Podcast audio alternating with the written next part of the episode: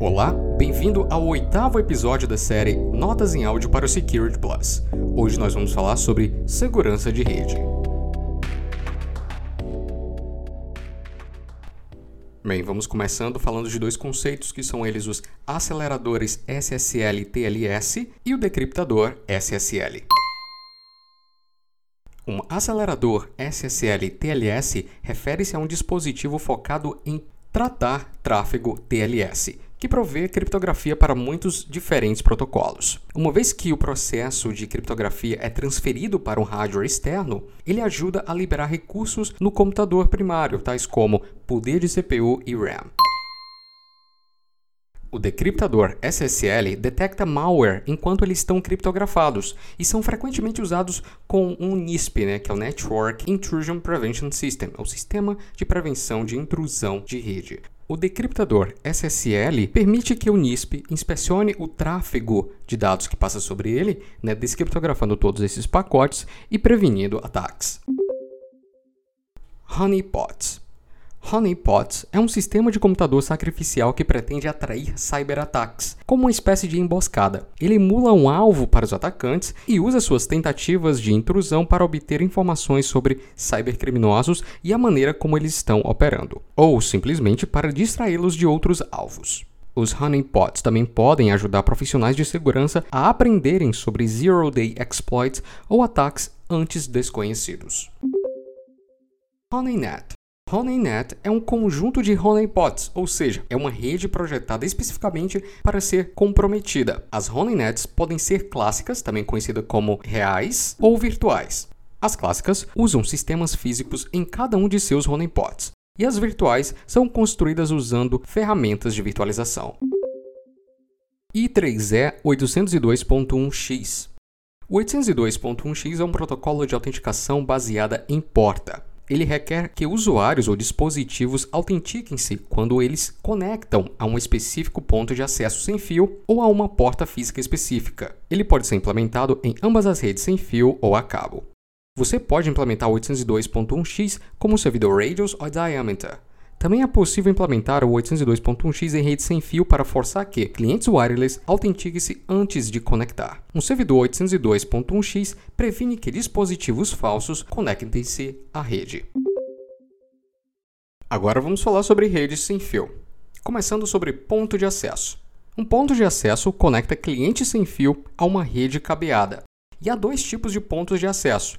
Eles são FAT e o FIN. O fat, né, se a gente for fazer aquela tradução bem literal, é o gordo e o fin é o magrinho. O FAT, ele também é conhecido como independente, inteligente ou autônomo, inclui tudo o que é necessário para conectar clientes sem fio à rede cabeadas. Ele inclui algumas funções como componentes de roteamento, NAT, DHCP, opções de segurança, wireless, ACLs e entre outros. Já o FIN, ele é um ponto de acesso baseado em controlador, ou seja, ele não é independente ele é gerenciado por um controlador. Um administrador usa um controlador wireless para configurar e gerenciar os APs do tipo Thin.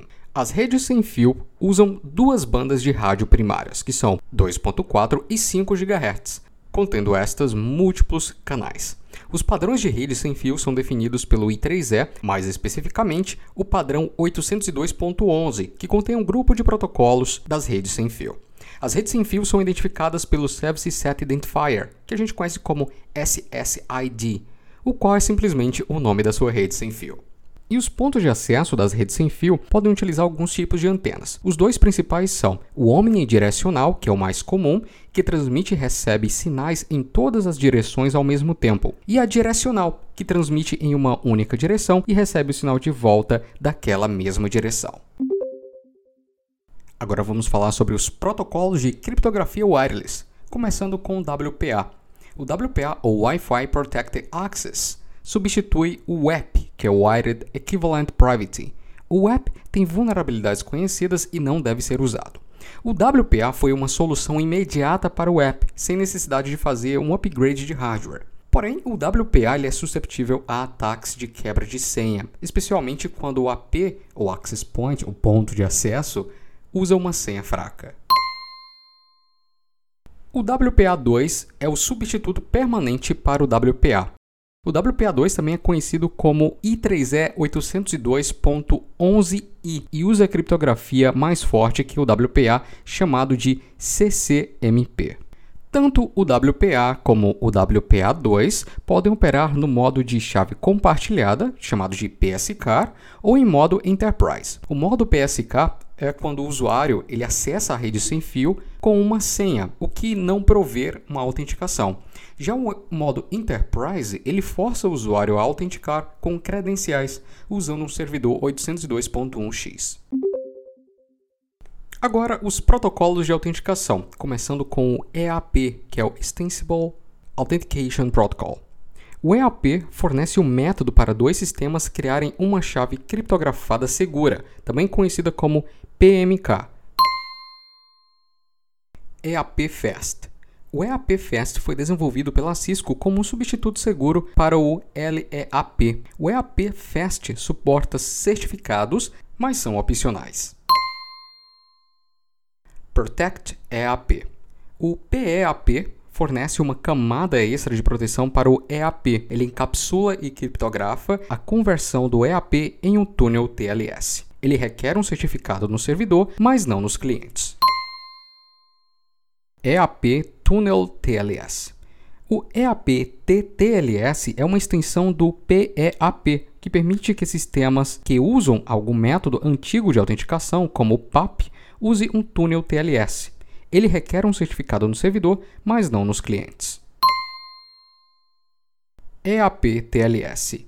O EAP TLS é um padrão mais seguro do EAP e é amplamente implementado. Ele requer um certificado no servidor 802.1x e em cada um dos clientes wireless. Agora, alguns dos ataques mais comuns a redes sem fio, começando com o ataque de desassociação.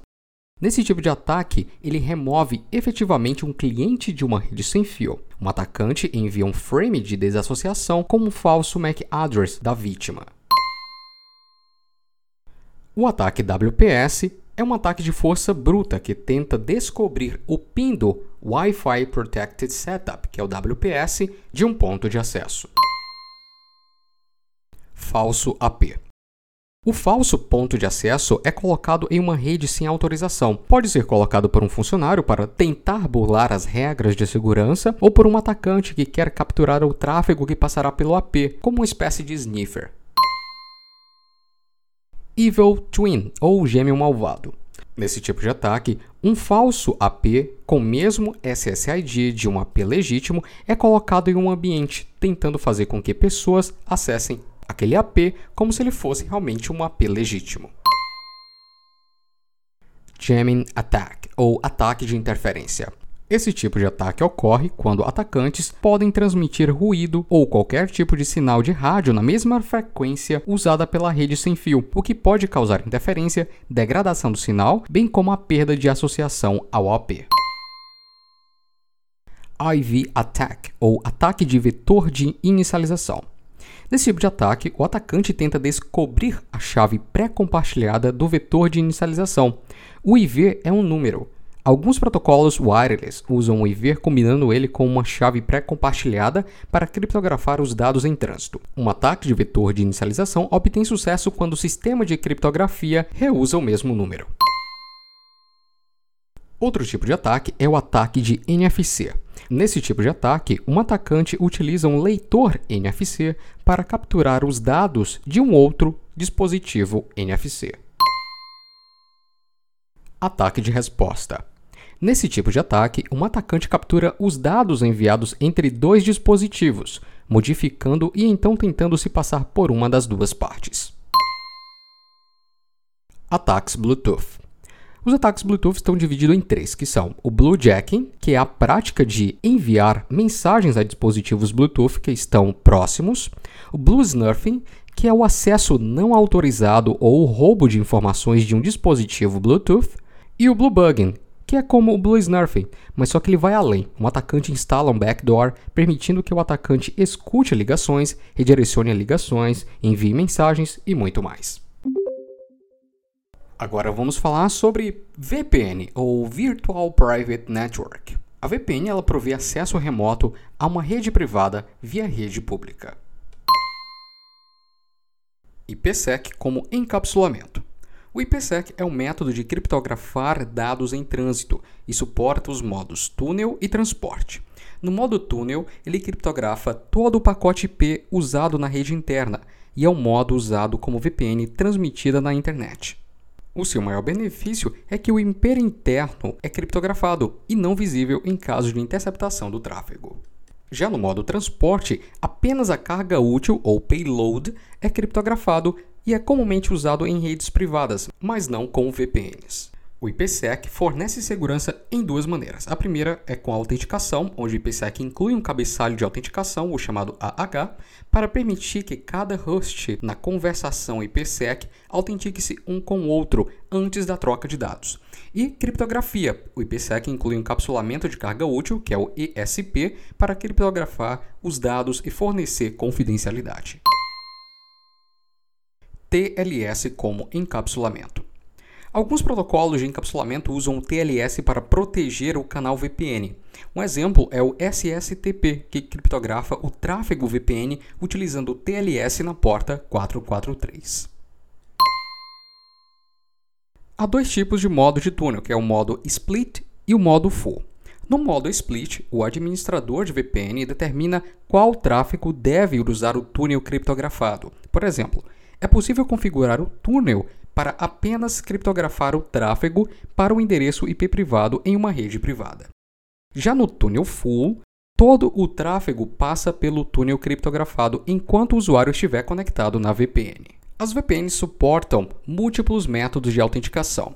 E aqui nós vamos começar com o primeiro deles, que é o PAP, que é o Password Authentication Protocol, e é usado como o PPP para autenticar cliente.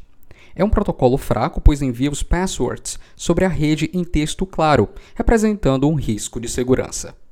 Um outro protocolo é o SHAP, que é o Challenge Handshake Authentication Protocol, que também usa o PPP, mas é mais seguro que o PAP. O SHAP permite que o cliente passe as credenciais em uma rede pública sem permitir que o atacante intercepte os dados. Ambos, cliente e servidor, usam uma chave secreta no processo de autenticação. Porém, o cliente não envia a chave compartilhada na rede em texto claro como o PAP faz. No lugar, o cliente ele faz um hash combinando com um número usado uma única vez, providenciado pelo servidor. O Microsoft SHAP, ou MS SHAP, é a melhoria do SHAP para clientes Microsoft. A segunda versão do protocolo traz a habilidade de executar autenticação mútua. Os outros três são Radius, Takax Plus e Diameter. O Radius é o serviço de autenticação centralizado, servindo como uma base única de dados para autenticar quem precisa usar uma VPN. Já o Takax Plus é o proprietário Cisco com uma alternativa ao Radius, porém funcionando apenas em ambiente Cisco. E o Diameter é uma extensão do Radius. Ele adiciona muitos outros comandos dos disponíveis no Radius. Agora nós vamos falar sobre o NAC, ou Network Access Control, ou controle de acesso de rede. O NAC ele fornece uma medida de controle para que dispositivos que não passem numa inspeção não usem a rede interna. O NAC possui dois tipos de agente, que são o permanente, que é instalado no cliente e fica no cliente, e o dissolvível, que é baixado e instalado no cliente quando este loga remotamente. Ele coleta as informações e passa as informações para o NAC. E aqui finalizamos mais uma edição do Notas em Áudio para o Security Plus. Espero que você tenha gostado. Não esqueça de fazer os flashcards que estão logo aqui na descrição. Te espero no próximo episódio. Até lá!